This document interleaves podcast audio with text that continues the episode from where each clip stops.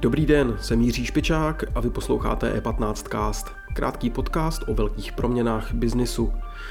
V úterý pořádal deník E15 technologický festival, na kterém se mluvilo o umělé inteligenci nebo kyberbezpečnosti a vyhlašoval se i nejlepší startup. Na záznam E15 Technologic Festivalu se můžete podívat na webu. V dnešním vydání E15 castu vám ale s redaktorem Filipem Zelenkou představíme to nejzajímavější, co na festivalu zaznělo. Nejprve ale krátké zprávy. Provozovatel čínské sociální sítě Weibo má za sebou neúspěšnou premiéru na hongkongské burze. Akcie společnosti se v prvních minutách po otevření trhu propadly o víc než 6%. Weibo se připojila k dalším čínským korporacím, jako je Alibaba nebo JD.com, s jejichž cenými papíry se obchoduje jak ve Spojených státech, tak v Hongkongu. Většina českých cestovních kanceláří loni zažila jeden z nejhorších roků firemní historie. Ty, které spoléhají na příjezdový cestovní ruch, typicky na azijské trhy, loni spadly prakticky na nulu. Výrazně lépe si nevedly ani ty, které vozí klienty na zájezdy do zahraničí. Meziroční propad sahal k 90%. Lépe dopadly ty cestovní kanceláře, jenž se specializují na oblast Středomoří. Tam se pokles pohyboval na úrovni 80%. Šéf Apple Tim Cook před lety uzavřel tajnou dohodu, která potlačila hrozby pro podnikání firmy na čínském trhu výměnou za pomoc při rozvoji čínského technologického sektoru.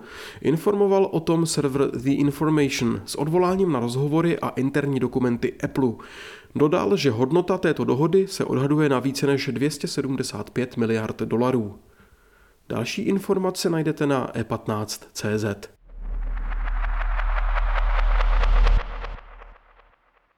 Já už tady vítám Filipa Zelenku, který v úterý celý den sledoval 15 Technologic Festival. Filipe, ahoj. Ahoj, ahoj, všechny zdravím. Součástí toho našeho festivalu byla i startupová soutěž, kterou nakonec vyhrál startup WeBoard. Můžeš přiblížit, čemu se tenhle startup věnuje?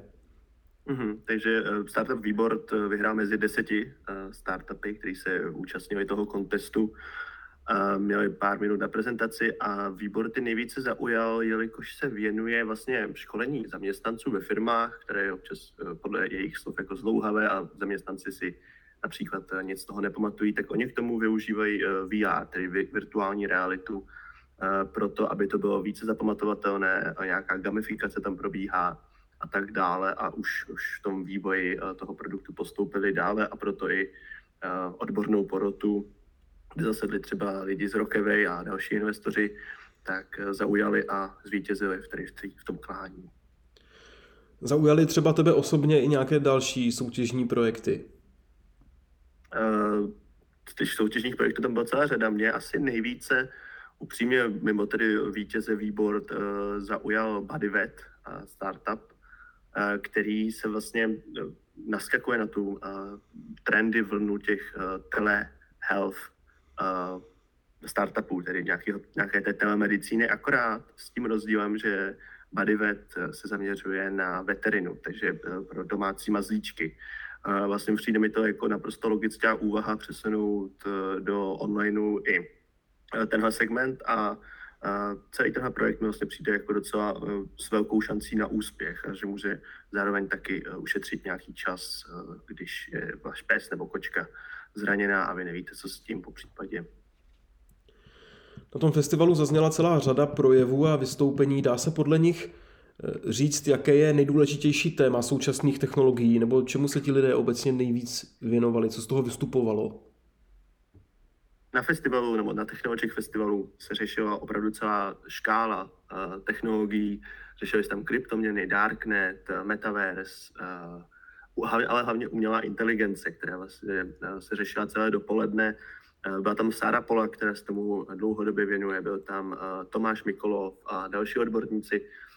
Takže zřejmě využití umělé inteligence v normálním životě, ve všedním životě a to, aby, a to jak zajistit, aby se lidé vlastně umělé inteligence nebáli, protože ta debata kolem umělé inteligence se často a zvrhává, řekněme, do nějakých dystoptických rozměrů, tedy že no, nás ovládnou roboti a vyhubí lidstvo. Takže o tom právě tyhle odborníci, kteří se tomu věnují vlastně celý život, právě Tomáš Mikulov třeba pracoval na umělé inteligenci v Google nebo ve Facebooku, tak právě řešili, jak to udělat, jak to přeložit pro veřejnost, aby to pro ní bylo srozumitelné a aby se veřejnost naučila využívat tu umělou inteligenci i v normálním životě. Tak to bylo vlastně taky největší téma, který jsem tam tak zaznamenal a který tam rezonovalo. Mně třeba teď hodně přijde pozoruhodný, ať už pozitivně nebo negativně, ten projekt Metaverse od Facebooku. E, došlo i na, i na Metaverse, padlo něco nového o tomhle? Uh, Metaverse se tam řešil od jednoho speakera ze společnosti uh, PVN Finance, Josefa Je.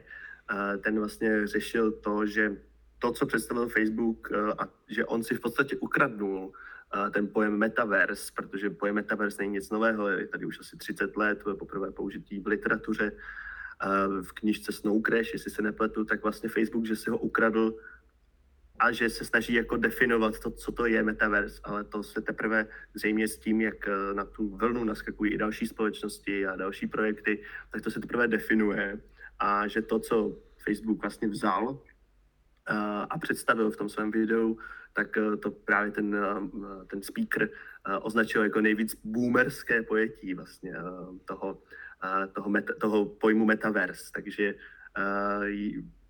mluvil jsem tam hlavně o tom, jak se to dá využít, jaké technologie jsou hodné pro metaverse a vlastně jak se k tomu ty firmy dostaly. Takže tohle tam, tohle tam padlo ohledně metaverzu. A ještě úplně na závěr, ty si teď na E15 spustil nový newsletter věnovaný technologiím. Můžeš ho ještě posluchačům trochu představit, jak často bude vycházet a čemu konkrétně se v něm hodláš jako autor věnovat? Jasně, tak v novém newsletteru, který jsme pojmenovali Technoverse právě s odkazem na všude přítomný buzzword Metaverse, tak bude vycházet každé úterý. Měl bych obsát hlavně já tedy, bude tam krátký komentář ode mě k, těmu, k tomu uplynulému týdnu, co mě zaujalo. Potom tam budou naše články s tím, že je vždycky vždy jeden prémiový, který se může věnovat čemukoliv, třeba kryptoměnám, často u nás vychází, tak ten bude odemčený právě pro odběratele eh, tohoto newsletteru. Normálně, kdybyste šli přes stránky, jak tam zůstane zamčený, a závěrem bude vlastně výběr eh, ze zahraničních zajímavostí z eh, ostatních zpravodajských stránek, které mě v týdnu zaujaly, ale na který zkrátka není prostor, protože v té oblasti technologií z toho děje každý týden, vlastně skoro každý den tolik, že vlastně ani nemáme schopnost a málo kdo má schopnost a kapacitu všechno vnímat, tak já bych to rád jako zkompaktnil do jednoho newsletteru, který bude čtenářům chodit každý, každý týden. Tak jo, Filipe, rozhodně doporučujeme všem odebírat a díky, že jsi udělal čas na náš podcast. Měj se. Jo, díky, díky za pozvání, mějte se. Díky za pozornost. E15cast můžete poslouchat každé všední ráno ve všech podcastových aplikacích.